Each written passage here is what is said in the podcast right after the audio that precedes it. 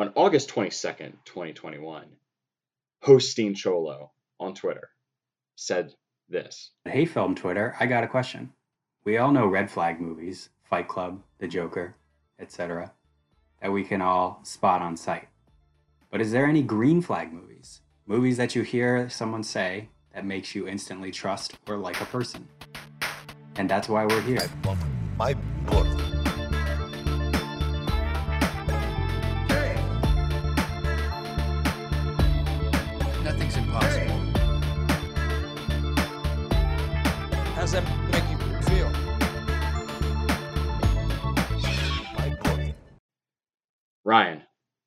What's a red flag movie? Well, Jim, a red flag movie is a movie that you hear about and you see the person and you go, uh oh, what's this person's real thoughts on this kind of stuff?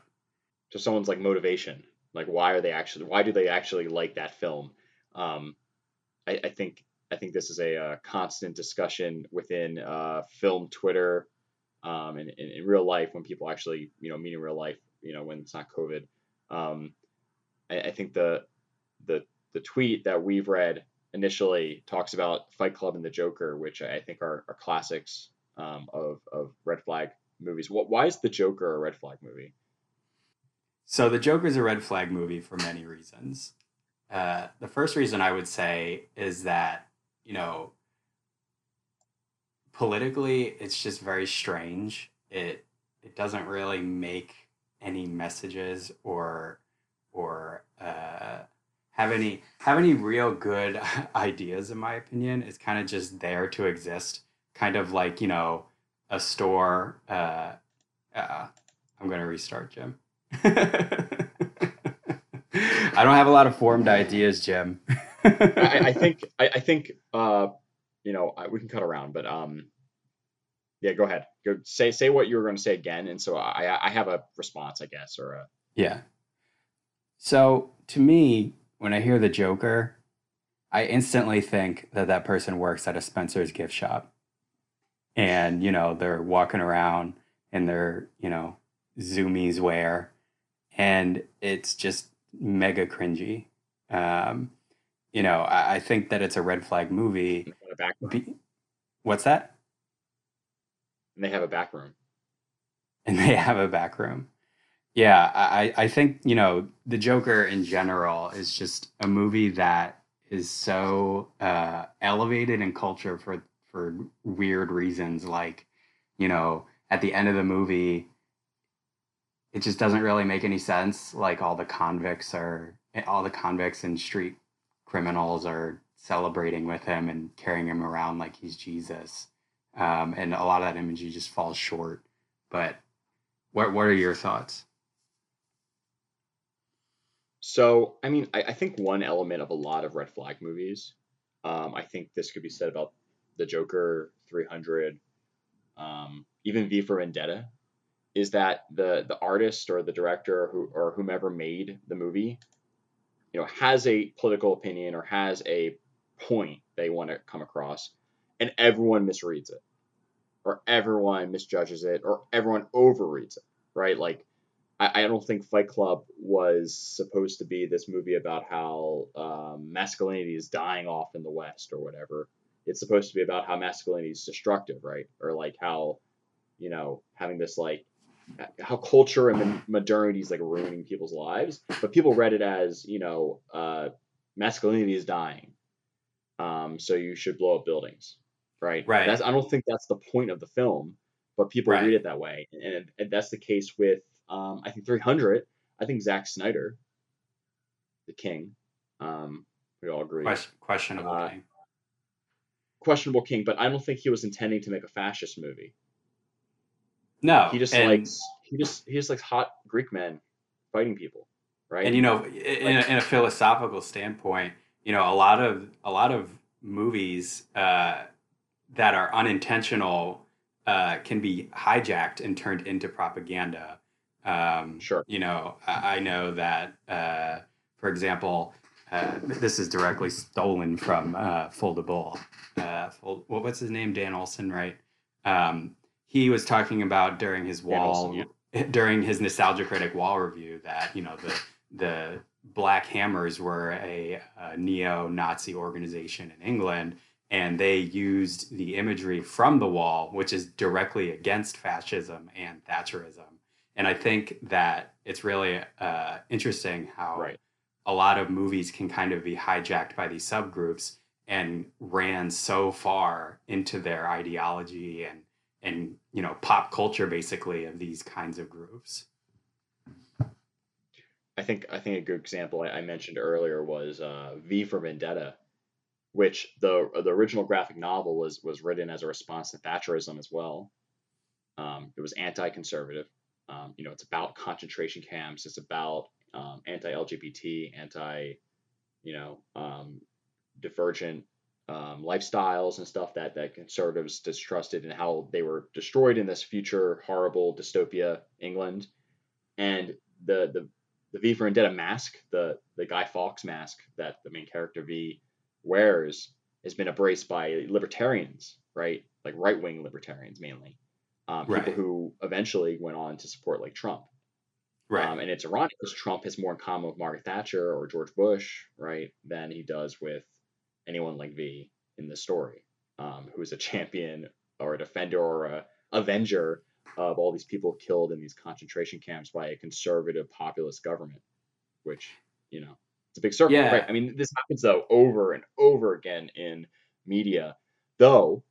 I think we have to go back to the beginning with red flag films. Some films are are you know really red flag films. Like they're films that like if you like them a lot, maybe you really should question, you know, if the person has good intentions.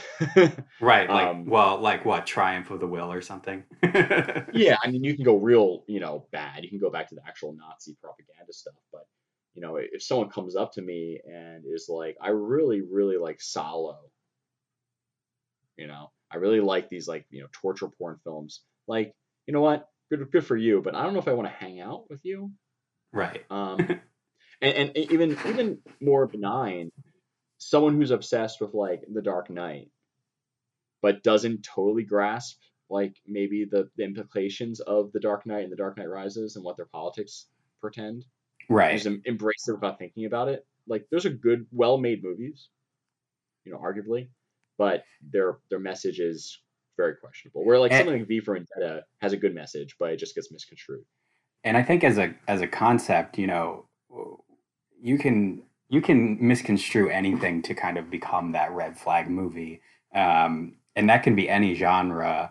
One movie that I think that has kind of been spun uh, unintentionally for for quite some time now is Borat, where a lot of the like anti-Semitic tropes and things that Sacha Baron Cohen was directly trying to make fun of and point them as ridiculous turned into these you know cultural statements that people you know still probably say say today you know uh in terms of like you know stupid jews and all that um I- I, think i think that a red flag movie is something that is sort of a ridiculous concept but when you talk to people and kind of open their ideas and see what they really think about these movies philosophically then you know, there's a lot of room to be like, ooh, this person's not someone that I want to hang out with.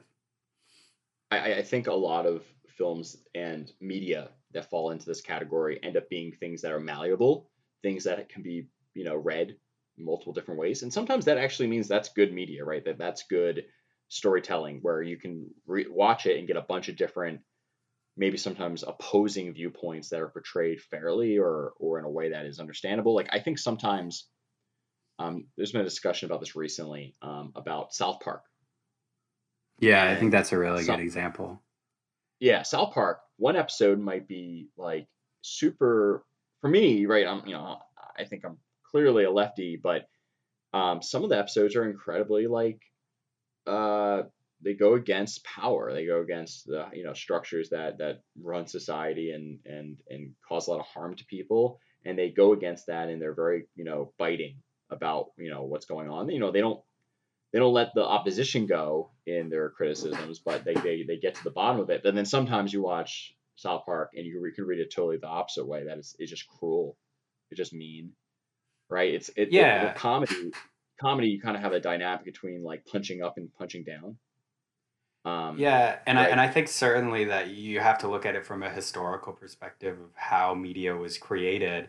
Um, you know, even even five years ago, media has much different uh, ha- has a lot of different um, angles where you know I don't think the South Park team really understood a what they were talking about and b how far it could be taken even just talking about something like the man bear pig episode where you take you take these ideas i know and they apologize for it like 10 years later and you take these ideas and people just ran with them. You know it, it, almost it characterized al gore very effectively for the right. You know and it wasn't and it wasn't that alone but it, it's kind of interesting. Do you do you think that the last say 20 years of media that's evolved alongside social media and um, you know like flat platforms like Twitter and Facebook that's kind of uh, opened the door to more uh, cautious creations I think sometimes, but you know, obviously, it, sometimes people make or an, projects are announced and they get unannounced within weeks because of the the pushback, right? Like there was a um, activist uh, TV show that was being planned to be, pre- pre- you know, premiered in a Yeah. month, and it was already filmed, ready to go, and they were going to have, um, you know, the celebrities choose between different activist causes and and you know give them money. There was a huge pushback against that, you know, it being like turned to a game. These really important projects that these different people are going to, you know, try to get money for, and that it shouldn't be a game. Give you know, and money shouldn't be bequeathed by celebrities to these these causes. These causes should be you know natural and and not be have like rich benefactors pushing for them. yeah and I think And I they canceled I it. think, yeah, and I think that you know, I'm going to use the term cancel culture here, but I, I think that in the last you know five ten years, the ability to have this kind of um, internet backlash or just backlash in general is so much more powerful than it used to be. I, I mean, I'm sure if a movie like Borat was made today, I, I don't really know I don't really know what the perception would be of it because I, I know that Sacha Baron Cohen was not trying to be vulgar and dehumanizing. However, I feel like if he made it today, I don't really know what a reception would look like. I mean, he did right. He made a new um a new Borat film, and it was very different. It was it was Well, it was- it was exactly. much more. Yeah, it was it punched down more. I mean, sorry, Yeah. punched up more, and it attacked you know power. I mean, I think the original ones did too, but they were read differently. Um, And I think that is partly to do with the context of comedy at the time when they came out. Um, I think you know we're a week out from the uh, 20th anniversary of 9/11, and the culture in America around 2001, 2002, to 2003 was very different. Uh, This is true. Very, uh, very jingoistic. I mean, this is the same time where where South Park was coming into its fullness, right? Um, this is the same time that Family Guy was coming into its uh, cultural relevance. This is right before the real explosion in superhero hero films, right? Like Spider-Man 2 came out, Spider-Man 1 came out, X-Men came out, but this is right before um, Batman Begins, um, in the beginning of like dark superhero films where they start pulling things from the culture around it, from the war, you know, the war on terror, from Yeah, well, I mean, certainly the Nolan uh, Batman franchise is deeply, deeply rooted in those fears and anxieties of others and just kind of like Right. general looming threats. Right. I, I think I think a lot of uh, the Batman, the Nolan Batman films are a fear of uh, helplessness, uh, being acted upon by forces that are unknowable, ununderstandable, and anarchic, anarchist. Like you know, people Americans did not understand why you know we were attacked on 9/11. Like there was not a comprehension. Now, if you read a few books and you talk to experts, you eventually get a conception of like the past 50 years of geopolitics, and you kind of understand why it happened. But the average American in 2002, 2001 had no clue, really. They Yeah. really did not comprehend why it happened. And so they had Yeah. to, to project it, right? There's no difference between Osama bin Laden and the Joker for a, the average American. Like they, you know, it's the same type of Yeah, it's the same sort of looming existential threat where Right. that's all that's all they really care about when they live when they live through their lives, you know. It's it's all about the next threat. and the Americans wanted to be Batman. Right. They didn't want to have rules. I mean, the entire point of The Dark Knight is that there has to be some people who have no rules and can do whatever they Right. want. Because if you don't have that, then, you know, everything will fail. Right. Some people have to be above the rules for the rules to actually work, which is, you know, counterintuitive and eventually contradictory. But Right. I think it's funny, Ryan, you're basically saying that uh, the Batman is Jack Bauer. exactly. It's 24. Um, Right. Which is, the, you know, came out the same time, right? All these things, all these cultural I mean, uh, uh, twenty four. All the same. 24 is way more complicated than than the Batman series too in terms of like I think it's clearer. reflecting on it. right. It's way clearer. Like, you know, every episode there's a bomb that's going to go off somewhere. yeah. Jack Bauer has to break as many arms as he can to figure out how to stop the bomb. Damn the rules. Damn the international law. Um, Yeah. He has to do. He has to torture people. He has to go after people, mainly people of color, mainly Arab coded people. Um, and this is all you know happening post 9/11 when we're about to America is about to go to two war into two wars. Um, plus, right? Yeah. Um, yeah, so like all these things are all interconnected.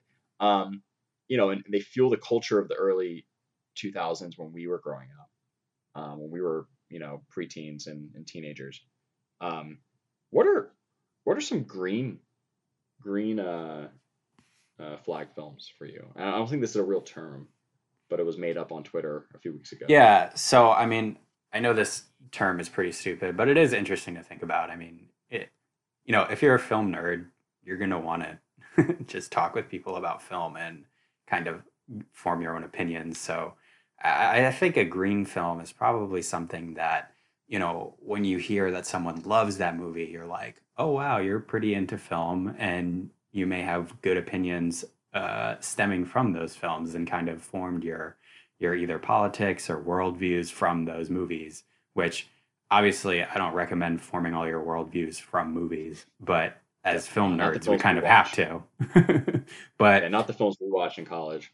I, yeah, I certainly think that uh, probably I, I'm kind of a director guy, and I think if you follow the films of a certain directors that, in my view, have achieved sort of a, a Mount Rushmore pantheon status, like anyone who's like very dedicated to Kubrick films, I'm probably gonna agree with them a lot on film, and I think that kind of ties into the green flag concept where you know, it, it doesn't have to be politics and it doesn't have to be the message of the film, but just in general, if someone I know loves all of Kubrick's films, I'm probably going to want to sit down and talk to them about them, about why they like them so much. I mean, 2001 is just is the most boring movie on earth, but I enjoy watching it. I would never subject someone else to watch it, but I really like watching, you know, him kind of uh, be a be a master at his work. And I think that that kind of comes into the green flag territory where if someone else does too, then I'm like, okay, this person's probably pretty cool. I think a lot of what makes a green flag film a green flag film, or at least someone who likes certain films, is if they understand the nuances of the film, the good, the bad, like the politics behind it, the context of the film, why they like it, um, and they can explain themselves. Right? They don't like it because of vibes. They like it because they like certain parts of it. Like they they like you know the music, they like the acting, they like the overall message of the story, and they and they can they can articulate why it, it, that- that's that that makes it easier for me to like be like okay you un- you like something because you comprehend it. You understand why it's a thing. Um i think sometimes for movies that we've talked about that are red flag people just kind of like you know i saw it in theaters and i like the feeling of it. I like the the emotions it made me feel. Now all film make, makes you feel emotions right? That, that was Yeah. uh I'm, I'm a philosophy minor so that's what plato warned about art is that it makes you feel feelings that are not real. Um, yeah. and that's problem with it, um, which is true. Uh, but I, I think a green fil- a green flag film that me and you might really agree with is a film like Children of Men, which I think crosses both the director uh, line and also the the artistic value of the film as like a medium piece as as an example of filmmaking. Yeah, and I, I think that Children of Men is a really good example, kind of drawing back to my point on Kubrick, where in order to to kind of put that, you know, if I asked you your top ten movies all time, and someone just tells me Children of Men, I'm probably going to know that they have intently watched that and kind of gotten into the almost lore of that kind of movie, where they understand that Alfonso Cuarón is tying in together, you know, art and history and different political concepts, all And while being skill. And technical skills, all while being a, basically a summer blockbuster. I mean, it didn't perform as well Right. as a summer blockbuster, but it's made in that way. And I think that that'll tell you a lot about that person, where they kind of view the dystopia uh, imagery that he creates of exclusion and isolation. I, I think that that really um, kind of kind of would key you into their political uh, interests and also kind of how they are as a person. You can't really watch that movie and take away take away uh, I guess the you know the feelings that you should take away from that movie um, should kind of last with you for a while. And I think if you can list that as a top movie, then you're probably good in my book. Right, and I, I think it's actually ironic that that film has a lot in common, or at least actually echoes and, and purposefully draws imagery from like The Wall, the Pink Floyd's The Wall. Um, Right. You know, the the scene with the, the pig floating over over the um, rich people's enclave in London, um, which is a direct image from from The Wall. Um, Right. We can talk about The Wall in a future episode, um, specifically because of uh, recent cultural movements uh, related to that album and the film related to that. We, we Uh, do support Dougism we have deep lore, podcast. deep lore. We we support the Dougism. Yeah, yeah, yeah. We, we support Nostalgia Critic and, all, and his uh, large universe that um, we have uh, deep knowledge of the dark. We did watch Kickassia. we watched Kickassia. I watched, um, I, I, you know, I, I was there. I was there when the ring was not thrown into the fire. All Um, right. All right, Jim. So I want to pose my favorite green flag take or movie. And Sure. I, I think this can be controversial because it's such a uh, popular or not popular, but well known movie. So, you know, your chances of it kind of informing you about the viewer can be a little misleading sometimes. But I think that The Last Jedi is probably one of the biggest green flag movies for me. And I, I, I think for several reasons. The first one is that in order to like that movie, A, you can't be a toxic Star Wars fanboy, which if you're a toxic Star Wars fanboy, you're going to be off my list immediately. I'm not really going to want to uh, watch movies or discuss film with you if you can't get over the fact that, you know, I don't know, Yoda came back and blew up the books. Like if you're going to be that upset about it, or if you're going to be upset that that there's a uh, a woman main character, um, I, I think that the Last Jedi, when you talk to somebody about it, you can kind of, uh, if they're a film nerd, you can kind of uh, appreciate their ability for universes to expand. And I think in that way, you know, politically, you and I are both very progressive. And I, I think that kind of almost ties back to our ideals in terms of expansion and moving on from things. While meanwhile, also- you, you may have, you know, sort of a conservative view where everyone wants the lore to be the same and unchanging. And I think that that can tie into a lot of different film, film universes to me. But I think The Last Jedi is a good example of that, where it's so polarizing for what it did. That's also funny because that is that is a that creates a direct contradiction in in a George Lucas's understanding of Star Wars. Uh, you know, the rhyming things rhyme. Um, Right. That's a both It's like poetry. and radical. Yeah, no, that, that's a both a radical and conservative position, right? Depending on how you uh, read it. That things always are the same and they never change. That's a very conservative position. But if he meant more so things happen over and over again, but you can like break it, you can break that chain, which I think is what The Last Jedi was about breaking these cycles of violence, fascism, whatever.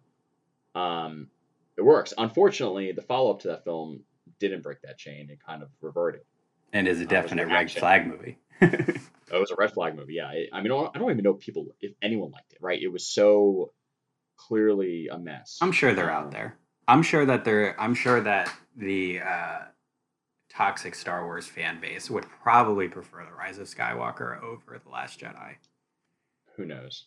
I, I mean, I, I think you have to have a misunderstanding of of at least what, unfortunately, really what the prequels were, were about. Um, which I think is the problem with the the sequels is that they're rejecting the the prequels, accepting the worst parts of the the originals, and just plowing forward. And and what the Last Jedi did was try to actually reconcile both.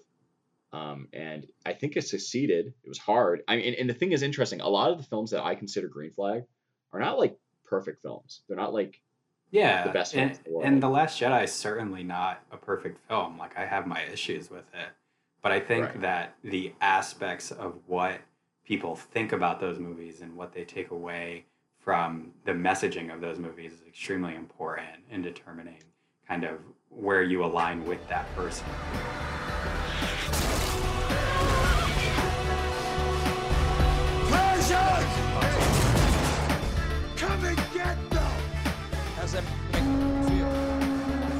Right. I, I one of my uh, movies that are on my green flag list, which um, is not a good movie, um, which is a a movie that may be technically good, um, however has a lot of flaws as a as a structure and has a lot of criticisms to its um, originality. Um, Avatar by James Cameron is on my green Oh, flag boy. list. Um, and that's a film that is very forgettable, even though it's the, one of the most watched and spent, you know, most successful films of all time. They Um, opened a dang park. Yeah, it, it was a park at Disney, um, and it has multiple sequels that have been in the works for you know what twelve years now, and they're nowhere close to being done. It seems um, they keep pushing back the dates, and they're apparently filming them sequentially. But the original Avatar has like a lot of like politics that are interesting and good, um, tucked in its uh, boringness. Um, and I feel like if you like that film and you got something from it, um, especially in that post 9/11, post Iraq War world, um, you know, I vibe with you. I, I you know I get you. Um, maybe the film's not good, but I'll watch it and be like James Cameron. I got you. I understand where you're coming from because like that film is like inherently an anti-imperialist film. I think people read it as like a uh, Pocahontas or um, Dancing with Wolves kind of ripoff, where you know sure elements of it are, but it also is like a, a indictment against the American military, um, especially as you know in 2008 we were you know deep in Iraq and Afghanistan, um, and the villains of Avatar are the American military fighting on behalf of corporations that are extracting a resource from a foreign place. Um, Yeah, I think yeah. I think Avatar, honestly, in my view, is is certainly a green flag movie when when you psychoanalyze kind of what's going on and and not call it Fern Gully, even though it is. Um, you know, I, I think that it could also make the case for one of those movies that could be co-opted and turned into something else, where you know, eh, I don't I don't know how to say this. It's kind of it's kind of hard for me to to watch Avatar sometimes because it's almost it's almost a white savior trope, almost, but it, it it it kind of crosses that territory, and that's a whole nother can of worms. But I think if you're viewing the movie from an anti-imperialist and and uh, uh, almost a climate change kind of perspective and and preservation of resources, I think that that's certainly good and i think that the main point of what we're trying to make here is is that you kind of still need to talk to the person about what they think about it. I don't i think flags are Right. flags they're not hard stops. And certainly certainly talking to someone about avatar you know they could just say well i like the 3d and that's it. You know what i mean? Right. You you can you can say you like The Dark Knight Rises, and I go, oh, red flag, and then they say, but I like Bane, and I'm like, green flag. No kidding. yeah bane Kidding. is the good Um, character Bane is the main character, the good character, the good guy. Uh, Bane is Bernie.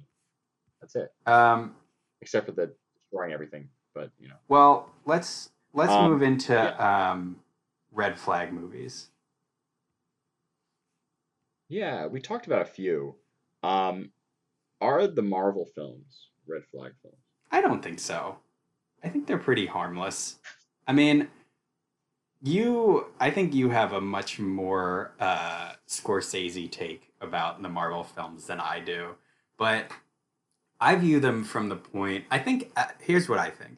I think you view them from the point of a monopoly, where I view them as a kind of torch carrier for cinema. And I, I think that while they do probably overshadow the bulk majority of cinema, it is still definitely a good universe to have for cinema. I think that they have individually good qualities and directors behind individual films. Overall, I think you've alluded to the conglomeration of it, the the narrowing of it, the homogenizing of it, um, the the standardizing of what films should look like is a tragedy, um, and should be punished at the Geneva Convention. should be punished in The Hague. Um, punish punish kidding, Feige sort by death. Just kidding. Jon Favreau, Jon Favreau was sent to the gulag. um, no, okay. Uh, John. I mean, here's the thing. A lot of the, a lot of the Marvel films have good messages. A lot of the Marvel films have good ideas and have creative impulses behind them, and I like them uh, personally. Um, I just think the project itself is now at this point a um, monster that must be destroyed. Um, but why was the bird given so much screen time? Very feeling that I have about them. Big question uh, at the heart of this new podcast that we're starting, uh, Ryan, um, is Iron Man 2 a red flag or green flag? Oh, it's a total green flag movie. Because here's the thing. You I don't think there's a person that just watch it but thinks it's the best movie ever. But if you're like, yeah, I watch it almost in the same vein as how I watch The Room, where it's such a disaster and unfunny but unintentionally funny. I think it's actually a really fun watch if you watch it from that perspective.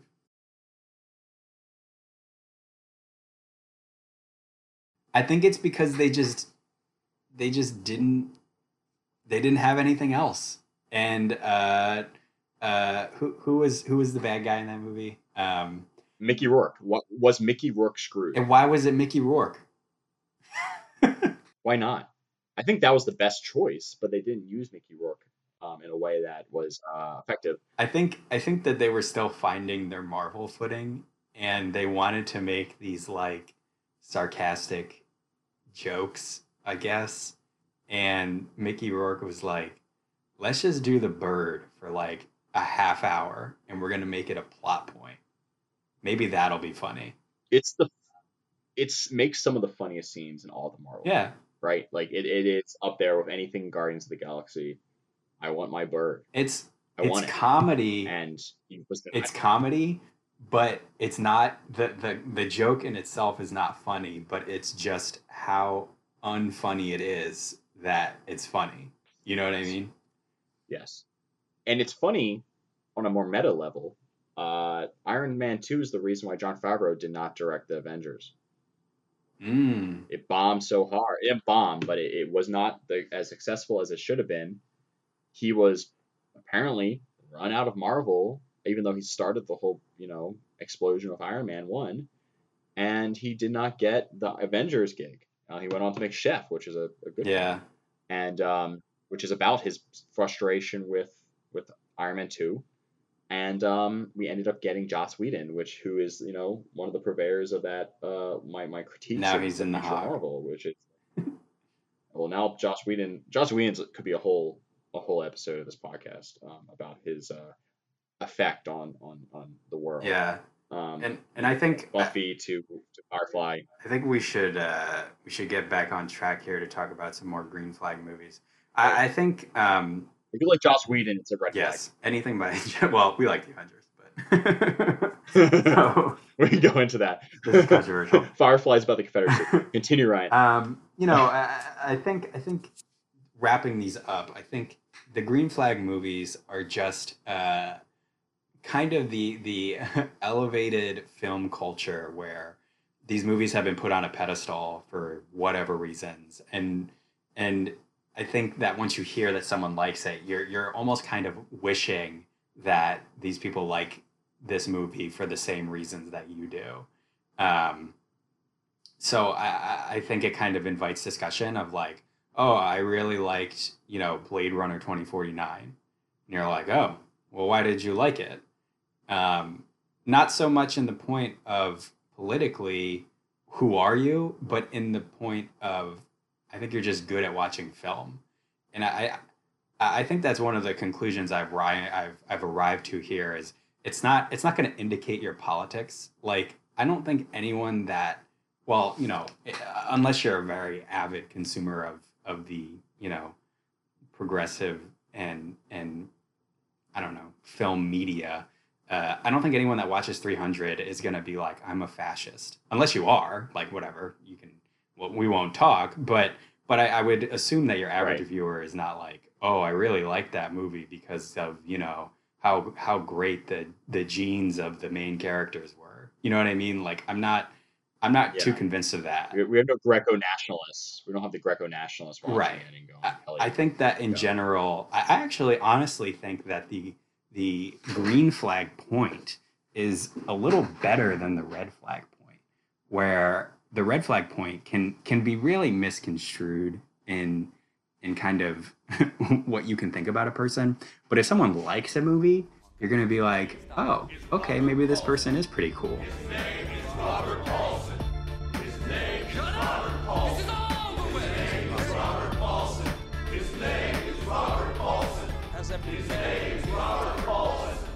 I have a question. What is your favorite red flag film? The best. So if I had to pick from my thing here, oh lord. Mhm. Uh, We have a list. everyone. okay. Well, on our list, I got to pick from these. Uh, I wrote uh, The Blind Side, Grown Ups, American Sniper, and The Rise of Skywalker. So I don't Oh, I don't think I'm really gonna be Oh. able to uh, pick a favorite red flag movie from that list. I'll probably say that uh, you know it's an established red flag movie. That Fight Club would probably be my favorite, but in the terms of knowing why it's a red flag movie. I think for me, it's all the Clint Eastwood movies, like Gran Torino or any of them. Like they're they are all red flag films, like definitively. Um, but they're generally good. Like they're they're good conservative. Gran Torino is not a bad movie, in my opinion. You know, No. it's certainly a red flag movie, but it's not. Definitely. It's not a bad movie. No, I, and I think I think I think um, Clint is a um, a good artist who is a sketchy person sometimes, but like you have to respect it. You have to respect it. Like you know, you have to respect the artistry of it and his um, passion for things. I mean, he's also passionate about chairs. yes. This is a this is a deep deep deep uh deep dive, but uh lore. Um, Mitt Romney roar lore. No, that was John McCain, wasn't it? Well, if you if you think about it, if you think about it, he uh, did talk to the chair that one time. Uh, the ending of Million Dollar Baby, hit her head on a stool. Mhm. There's something going on with Uh-huh. the furniture. Chairs. Did did American Sniper have any chair related incidents? Uh, no, they didn't have anywhere to sit because they were laying on the rooftops trying to No. kill No, children. he was just he was just hanging out with that guy that that that uh power drill people. Yeah. Right. That is Who that is America- certainly a red flag movie. Um, I also think uh, Zero Dark Thirty and uh, you know the films by Bigelow are are good films, but they're Yeah, sketchy as well. Bigelow Bigelow bad. movies are certainly um you know, it, it kind of is just a tying back into our main argument that you know, you still have to talk to the person and be like, "Well, what do you think about Zero Dark 30? Like, was it cool that they were torturing that dude?" Because, you know, I, I I think I think so many times in those types of movies and in, in all war movies in general, I think pretty much the bulk majority of movies are anti-war. I- I, I don't think that Zero Dark Thirty is an explicitly pro-war movie. It's certainly not pro-torture in its themes and scenes, but you have to make it in such a way where it's almost obvious to the viewer because I know that Zero Dark Thirty is anti-torture and on a scale anti-war, maybe not fully anti-war, considering it it definitely tries to justify uh, the uh, war on terror by playing up the 9-11 phone call right at the beginning. I, I certainly think that, Oh yeah, no, it, that's emotional. yeah, that's that's know. that's borderline propaganda, if not propaganda. But um, you know, Yeah. uh, I wonder how much military funding uh, the film probably like, probably less than Captain yeah. Marvel. probably more than um, Captain America Two. Justin Hammer is we have so many topics for future. We future do. Justin Hammer, Uh, this is just us just talking about what we want to talk about. Uh, Justin Hammer is literally the greatest Marvel supervillain of all time. And I really hope that they bring him back. The best Marvel moment is when um, a Marvel moment, and then I have a little little smile that's really scary. um, is when I when uh, Tony Stark is uh, you know blown out of his Humvee and he looks over to the bomb that's about to blow his chest up and it has his name on it. yeah, goat moment. Everything else in Marvel went downhill. from, from, that that's the peak moment. Um, you know, uh, just, it's just the first twenty minutes of Iron Man, and then everything else is all goes. did you did you see Shang Chi, Jim? Not yet, and I. Um, Are you just not going to pay for it? You refuse to pay for it. I will go watch it. It's a good movie. I will go watch it. Um, there's a lot of good Marvel films, and a lot of Marvel films that um uh, try and then and then fall on their face. Like you know, you have you have you have the Ragnaroks of the world, which are good, and then you have the Black Panthers, which should be good but aren't. Well, Black Panther was Uh. Black Panther was a good movie, and then it just turned into CGI madness at the end, and you were like, "Dang it!" And in the same vein, every other Marvel movie does that, and that's probably my biggest issue with Marvel right now. Well, it's be- this is not related to anything, but you know, Marvel pre does the previs biz before they write the script, and then they write the script to match the previs. Yeah. But you know, Yeah. that's the problem. That is that is the world that Joss Whedon has created, anyway, we'll these are it. good. These But- are good episode ideas, to be honest, and we'll come back to this at some point. But I think, I think when it comes to green flag and red flag, follow your heart.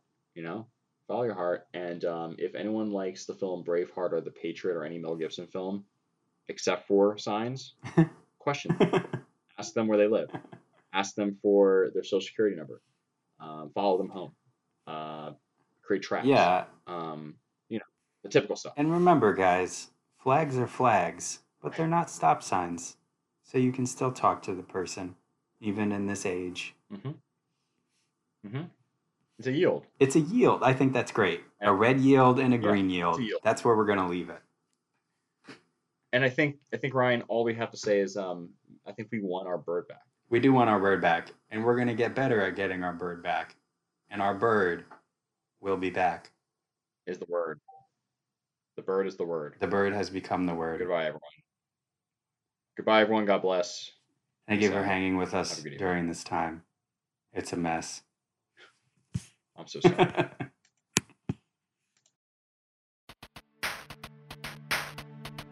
I want my book.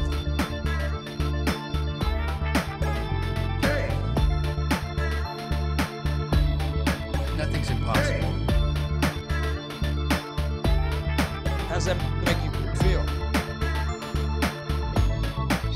My book. Thanks for listening. I'm Ryan. You can find me on Twitter at impatient Ryan. Check out our podcast Twitter as well at I Want My Bird Pod to get frequent updates and new episodes. Bye.